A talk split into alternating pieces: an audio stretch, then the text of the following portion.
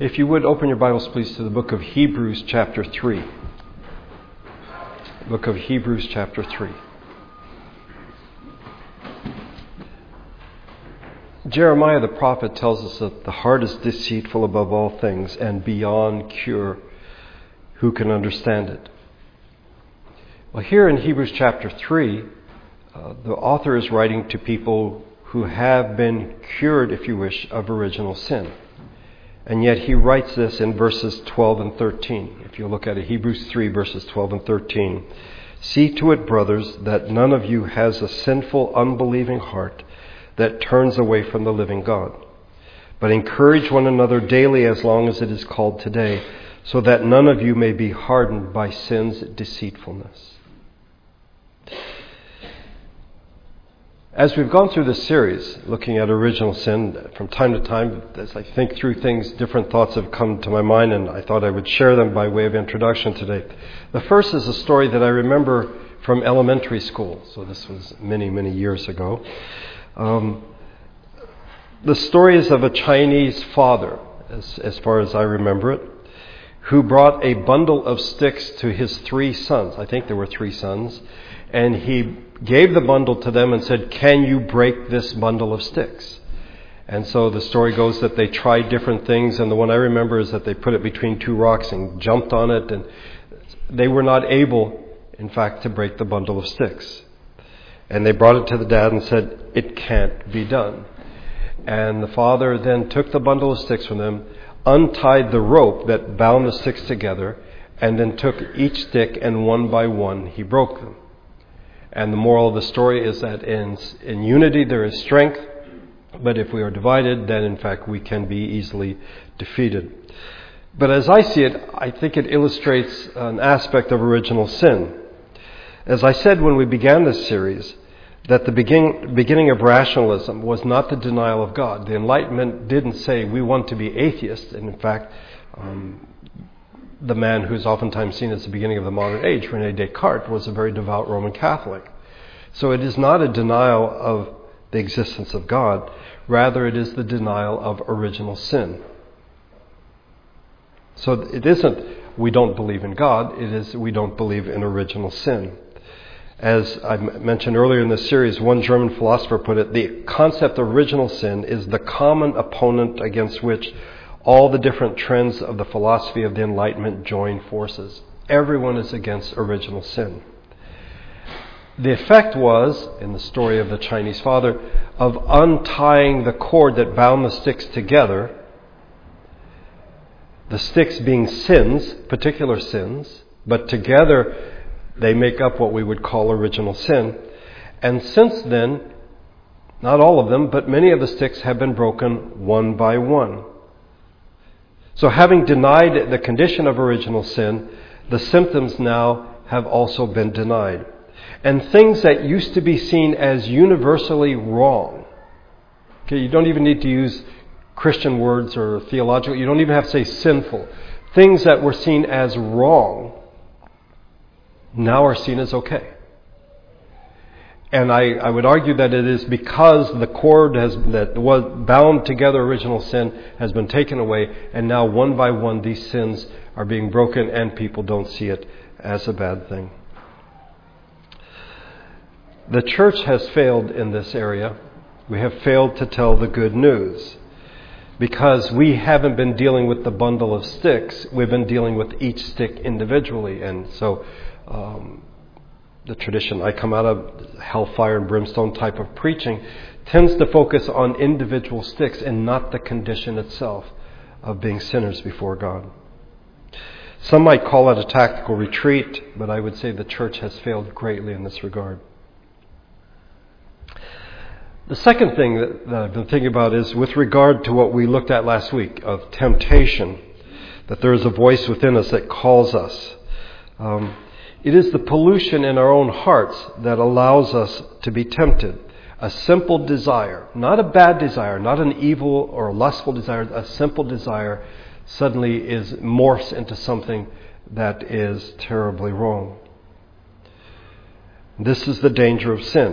that a trial, a difficulty because it becomes a temptation, and a desire, even a God-given desire, in fact becomes deadly. As I said last week, even if there were no devil, there would still be wickedness. And if all of our circumstances in life were pleasant, everything was going along as we would want it to, human nature would still be evil. Because the enemy is within the camp. Our hearts, in fact, are our enemy. And from this I take at least two things. First of all, the heart is the source. And if every heart is different, then the temptations that we face are different. Um, we each have weaknesses, and they may not be the same weaknesses. And we need uh, to be very careful. I think oftentimes people who um, are strong in a particular area condemn people who are not strong in that area, failing to recognize that, in fact, they have weaknesses as well. Don't know that it fits, but I'm reminded of the story Os Guinness used to say, uh, that if a man is drunk on wine, you'll kick him out of the church. If he's drunk on money, you'll make him a deacon. You know, somehow certain sins are seen as really terrible, and we look down on people. In fact, we all face unique temptations. Secondly, that the temptations are unique to us means that what tempts you may not tempt me at all. Moving on from these thoughts, and it is connected, I want us to consider the deceitfulness of sin. We've seen earlier in this series that though we have been cured from the condition of sin, the symptoms still remain. We are born into this world as sinners in need of redemption, and then God, by His grace, by His love, has redeemed us, and He has cured us, and is in the process of ridding us, well, He has rid us of original sin and helps us as we deal with remaining sin. As Paul wrote to the Romans, "Therefore, brothers, we have an obligation, but it is not to the sinful nature to live according to it. For if you live according to the sinful nature, you will die. But if by the Spirit you put to death the misdeeds of the body, you will live, because those who are led by the Spirit of God are sons of God." This chapter, by the way, Romans chapter eight, begins with these words, "Therefore, there is now no condemnation for those who in, who are in Christ Jesus." The reality is, if we have given our lives to the Lord Jesus, if we have put our faith in Him, we are no longer condemned. But we still have the symptoms. We still do things we should not do. We need to remember that indwelling sin will be with us as long as we are in the world. As long as we are in the world, sin will be there with us. And this is what we hear indirectly from Paul. Uh, For the sinful nature desires what is contrary to the Spirit, and the Spirit what is contrary to the sinful nature. They are in conflict with one with each other, so that you do not do what you want.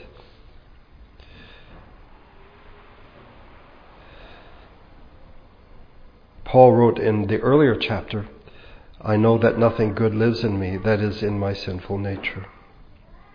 And as we think of uh, the death of Titus's uncle, while it is a time of sorrow, we need to realize and remember he no longer struggles with sin.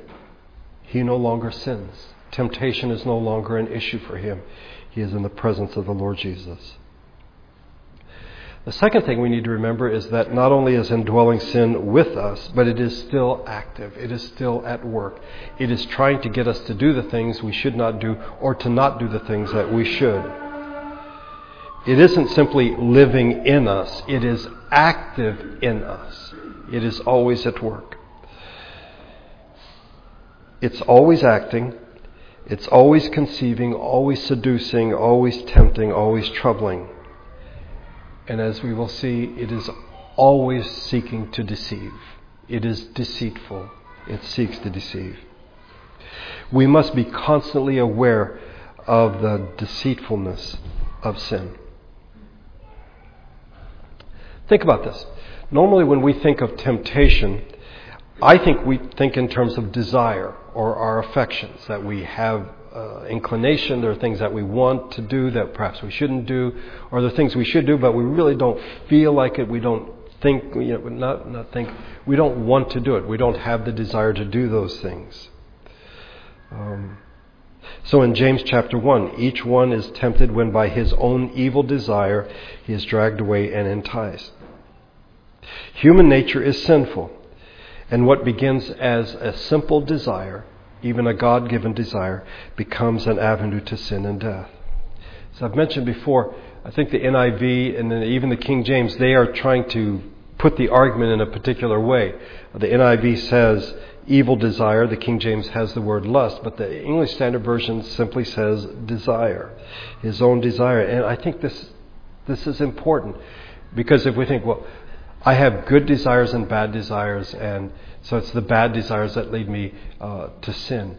Yeah, I, no. I, our desires have the potential to lead us uh, to the place of death, whether we recognize it or not.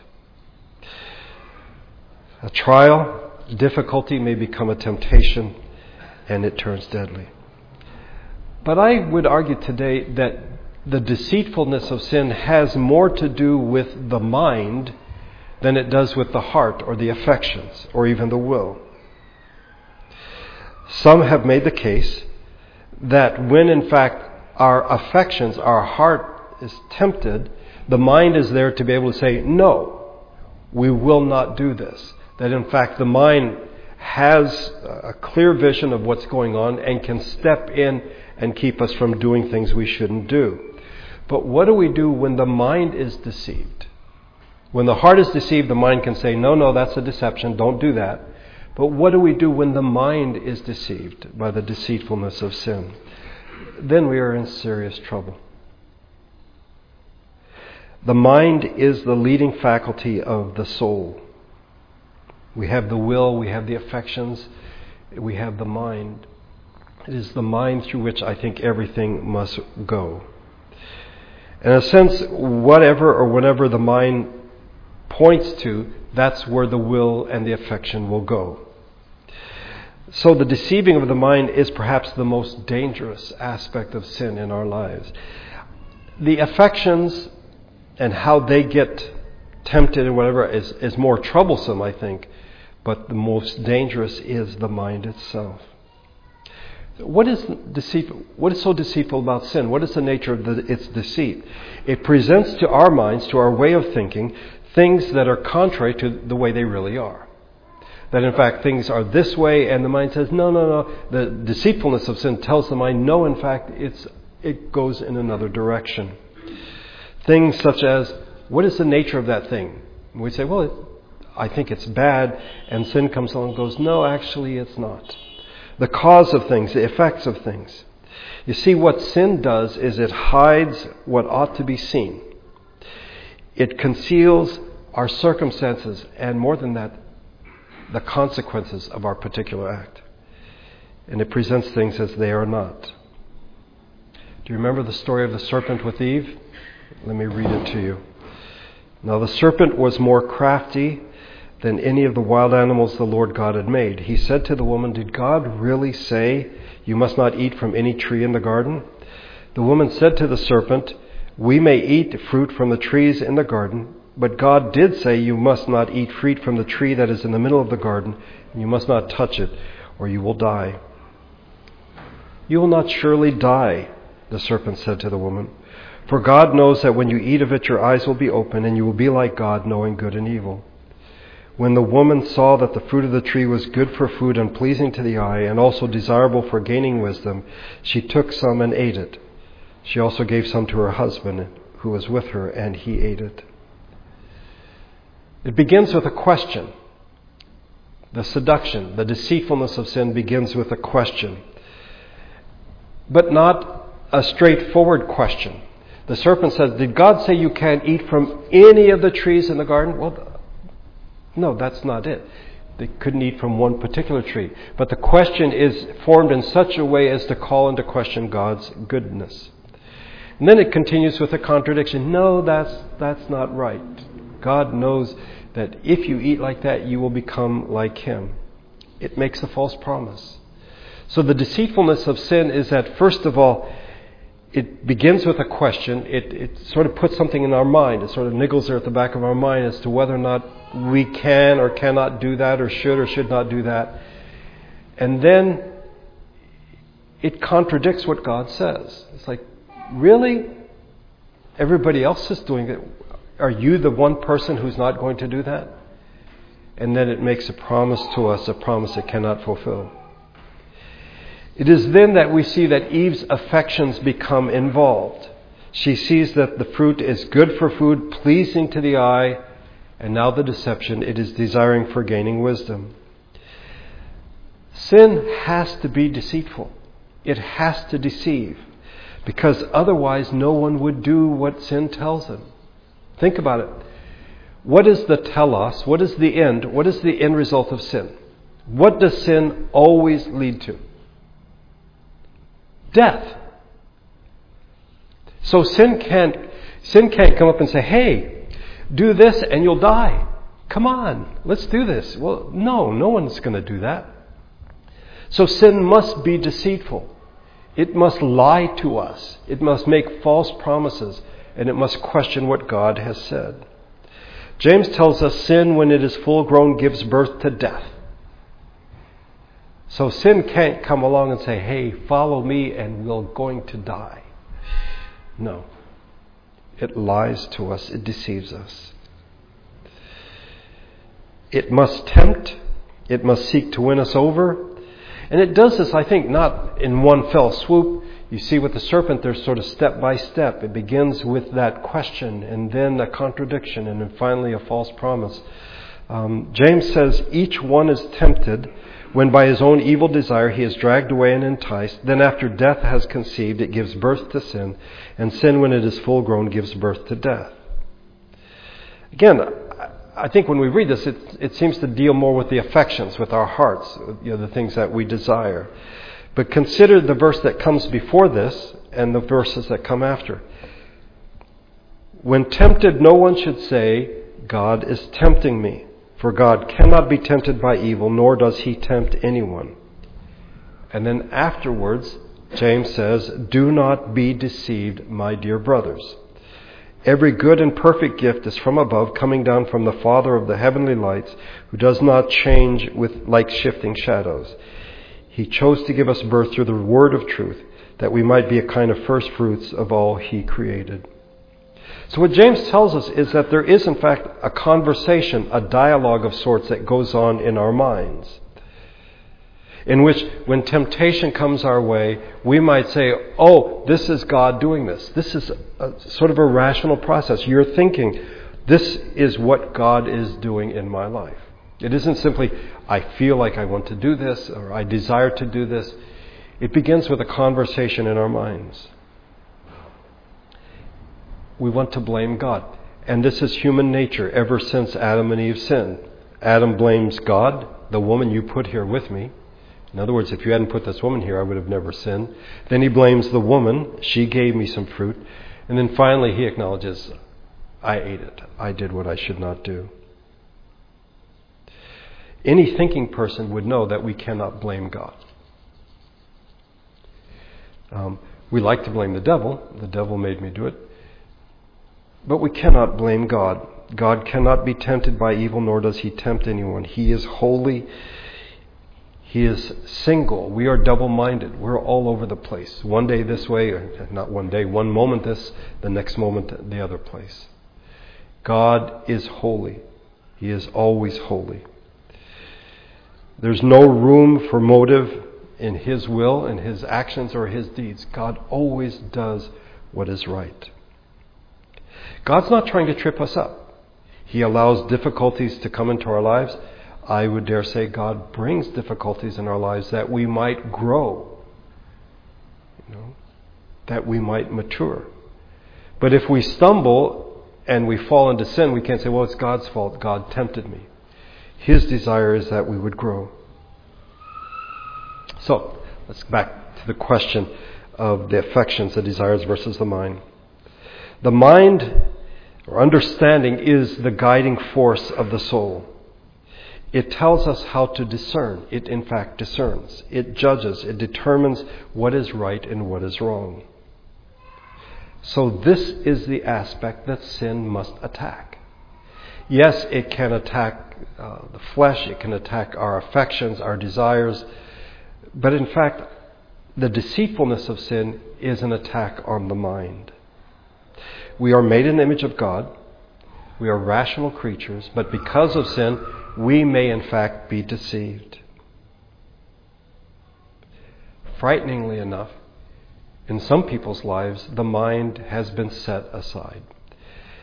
Both Peter um, in Second Peter and Jude in his epistle, when they talk about false teachers, one of the things they say about them is that they act like animals. And this isn't to say their behavior, but they are guided by instinct. They don't think. They just go what is instinctive to them. And what is instinctive to creatures who are fallen is sin. Uh, Peter writes, "But these men blaspheme in matters they do not understand. They are like brute beasts, creatures of instinct, born only to be caught and destroyed, and like beasts they too will perish." The E S V has for brute beasts, they are irrational animals. They don't use their minds. They're simply guided by their desires. Jude calls them unreasoning animals. In a sense, the deceitfulness of sins has conquered their minds, and the mind has been set aside, and they simply go with whatever they want to do, whatever they feel like doing. This is not the case with the children of God. We have been cured of the condition of original sin. The symptoms are still there. We need to be aware of the importance of our minds and of our thinking. Sin certainly is. Otherwise, sin would not try to attack our minds, would not seek to deceive our understanding. Paul wrote to the Romans in Romans chapter twelve, "Therefore I urge you, brothers, in view of God's mercy, to offer your bodies as living sacrifices, holy and pleasing to God. This is your reasonable act of worship. Do not conform any longer to the pattern of this world, but be transformed by the renewing of your mind. Then you will be able to test and approve what God's will is, his good, pleasing, and perfect will." In his letter to the Ephesians, in Ephesians chapter four, Paul paints a contrast between the way the Ephesians used to be as unbelievers, as Gentiles, and now they are the people of God. "So I tell you this and insist on it in the Lord, that you must no longer live as the Gentiles do in the futility of their thinking." In other words, their thinking is just so messed up. "They are darkened in their understanding and separated from the life of God because of the ignorance that is in them due to the hardening of their hearts. Having lost all sensitivity, they have given themselves over to sensuality so as to indulge in every kind of impurity with a continual lust for more. Surely you have heard of him and were taught in him in accordance with the truth that is in Jesus. You were taught with regard to your former way of life to put off your old self, which is being corrupted by its deceitful desires." And there it is, deceitful desires. "To be made new in the attitude of your minds." You used to be this way, unthinking. Now you are the people of God, and you are to be thinking. You are to be changed, transformed, renewed in your mind. You are to put on the new self, created to be like God in true righteousness and holiness. That's why sin seeks to deceive you. That is why you've been cured, but the symptoms are there, and the deceitfulness is still there. There are at least two duties that God requires of our minds. First of all, that we are to be watchful against the enticements of sin. We are to recognize the wickedness of sin. And again, I think in this generation, this is more difficult perhaps than it has ever been. We need to recognize that the enemy lies within, that every sin is a forsaking of God, but that God is good and gracious. Secondly, we need to take care to do the things that God requires. What does God require of us? It's at this point, though, that we need to shift gears and go in a different direction. Because at this point, I think we're still dealing with the break, the broken sticks. You know, you take off the rope and you've got this bundle of sticks and now you can break them one by one. And we're focusing, or we might be tempted to focus on specific sins. Um, what the writer of Hebrews says, a sin that so easily entangles. Each one of us has a sin that messes us, that trips us up so easily. we need to take care that in our thinking about the deceitfulness of sin, that we only think about the things we are tempted to do, the things that are forbidden, the forbidden fruit. Sort of like Eve eating from that tree. That's oftentimes how we think of the deceitfulness of sin. Sin is much more deceitful than that. Because if that were the only thing that sin did, then we'd be ready. You know, bring it on. We, I know you're going to attack my mind. I know that you're trying to get me to do things I shouldn't do. I know that you're going to try to repaint the picture into a, a portrait that is different than what God intends. No, that's not all that sin does. That's not all of its deceitfulness. We may be deceived by sin into thinking that the grace of God will allow us to do whatever it is we want to do. As Paul asked the Romans, what shall we say then? Shall we continue in sin that grace may abound? God forbid. God forbid.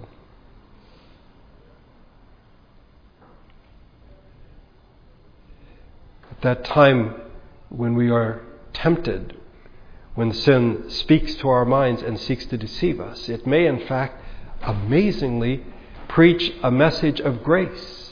It may hold up the grace of God. Imagine, that's how deceitful sin is. It will say to us, God is gracious. If you do this little thing, that's okay. He will forgive you. Don't worry about it. Sin is deceitful. Sin may also, in this deceit, hold up to us, hey, you've been faithful in the past. You've been faithful to God in the past. Um, that's why you're a child of God. You, you're allowed. You've been faithful before. You don't, you don't always have to walk the straight and narrow. You were faithful to God in the past. Sin may also deceive us and say that we are wiser than we are, and even tell us that we are more righteous than we are. And these, by the way, I think is what... This is the problem that we find here in Hebrews chapter three. The writer is writing to Jewish believers who have really begun to sort of drift away. And that is, he argues, the deceitfulness of sin. It's hardened their hearts. They used to be vibrant Christians, and now suddenly like, hey, I've been a Christian for a while. I've served God. Um, yeah, I can do the things that I want. Or I don't have to be with God's people. And I think this is the, the great deceitfulness of sin in our age. That in fact, as they faced persecution, the temptation was to withdraw and to say, I'm not going to tell anybody I'm a Christian. I'm a Christian inside, but I'm not going to tell anyone. I'm not going to hang out with Christians because if I do, I could end up getting arrested, being persecuted. And sin tells us, it's okay. You're a child of God. And again, this is the deceitfulness of sin. It will preach to us the gospel, but then it will twist us and cause us to go into a direction that God did not intend. Persecution is a problem, is not a problem that we face in this country today. That may change, but what we face today is the church being marginalized. Like, you, yeah, go to whatever church you want, but yeah, don't ever talk to me about that stuff. What we face is a temptation to privatize our faith. This is what I believe. It's my truth, if you wish. But more than that, there's a radical individualism that being a Christian is for the individual and not the body. In our prayer of confession today, taken from Ephesians, there is one body, one baptism, and we don't act like that. And why don't we? Because of the deceitfulness of sin. As we've gone through this series, as we think on the matters of original sin and indwelling sin, and today the deceitfulness of sin, we in fact, by God's grace, need to be on our guard. We must be on our guard. Let's pray together.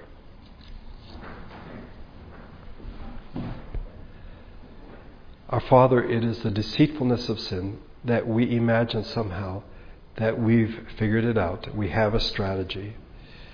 And we can handle these things on our own.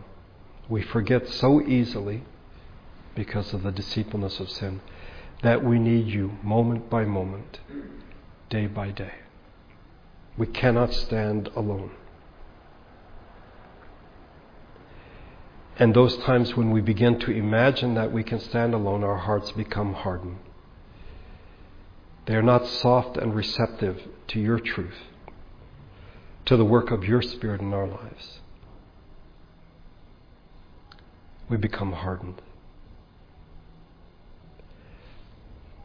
I thank you that you have saved us, that you have cured us of original sin, that one day we will be with you.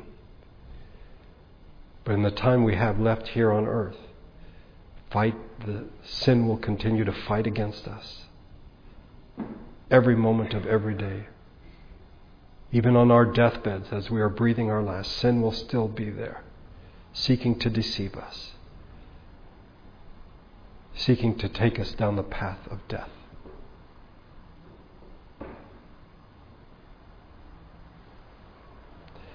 Again, I thank you that our salvation does not rest in us, but in you. And for that, we are we're so grateful. I pray by your Spirit in the coming days we would think on these things and not be hearers only but, but doers of the word. We would think through these things and what it means in our lives, as each of us has unique struggles, unique temptations and battles, as sin seeks to do its worst in our lives. Stand with us, give us grace.